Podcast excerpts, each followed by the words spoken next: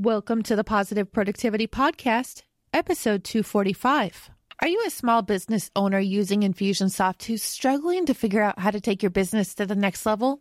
Well, I might have a solution for you.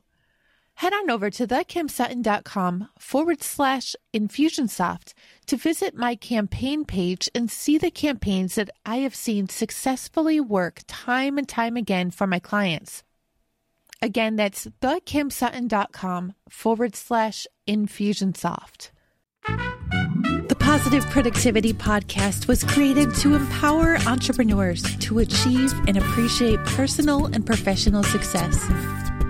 I'm your host, Kim Sutton, and if you're ready, let's jump into today's episode. Today is the day I want you to stop being afraid of the word no. I don't know about you, but I have been afraid of the word no for my whole life. And just since I started this podcast, have I really been able to embrace the word and use it freely? Let me give you a few examples. Starting with my kids, in case you haven't listened before, I have five.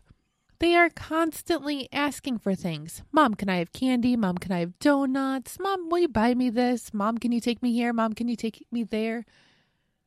Just no.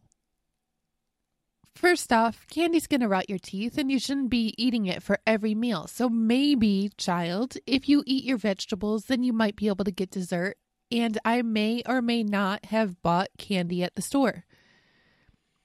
And child who wants to be driven somewhere, did you talk to me about it beforehand?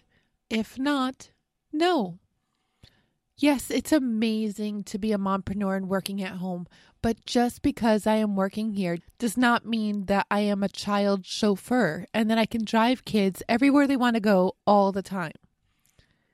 By starting to tell the kids no, they have realized that they have to do things in order to get things. And that's how it is for us too. If we don't do our job, we don't get paid. If the kids don't eat their vegetables, they don't get dessert. If they don't schedule time into my calendar for when they want to go hang out with friends, then they're not getting a ride. I'm sorry, child, but that's just the way it is. And the same has had to go for clients as well. Did you schedule time into my calendar? Because I'm sorry, my calendar's full. Actually, I'm not really sorry. I don't know why, but I say it so much. But no, I do not have time to talk to you right now. And I also don't have time to work on that project. But if you want to schedule time in for me to work on it later this week or next week, then sure, I'll be happy to accommodate you.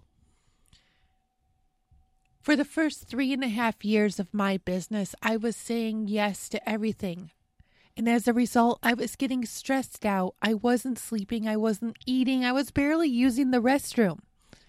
The word yes can be our worst enemy, and we have to learn how to embrace the word no like it's our best friend. The word no opens up so many yeses in our future. It opens up so many opportunities. And the only way we can allow ourselves time, mental space, calendar space for all of those big yeses in the future is to embrace the word no now. So I want to challenge you again to today stop being afraid of the word no. If you're driving in your car right now, or if you're working in your office and you are afraid of the word no, then I want you to say it five to 10 times right now, like you mean it.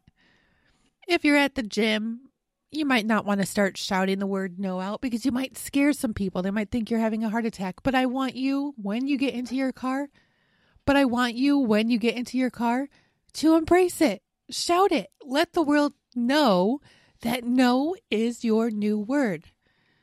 So join me. Stop being afraid of the word no, and let's go forward together and make it a positive and productive day.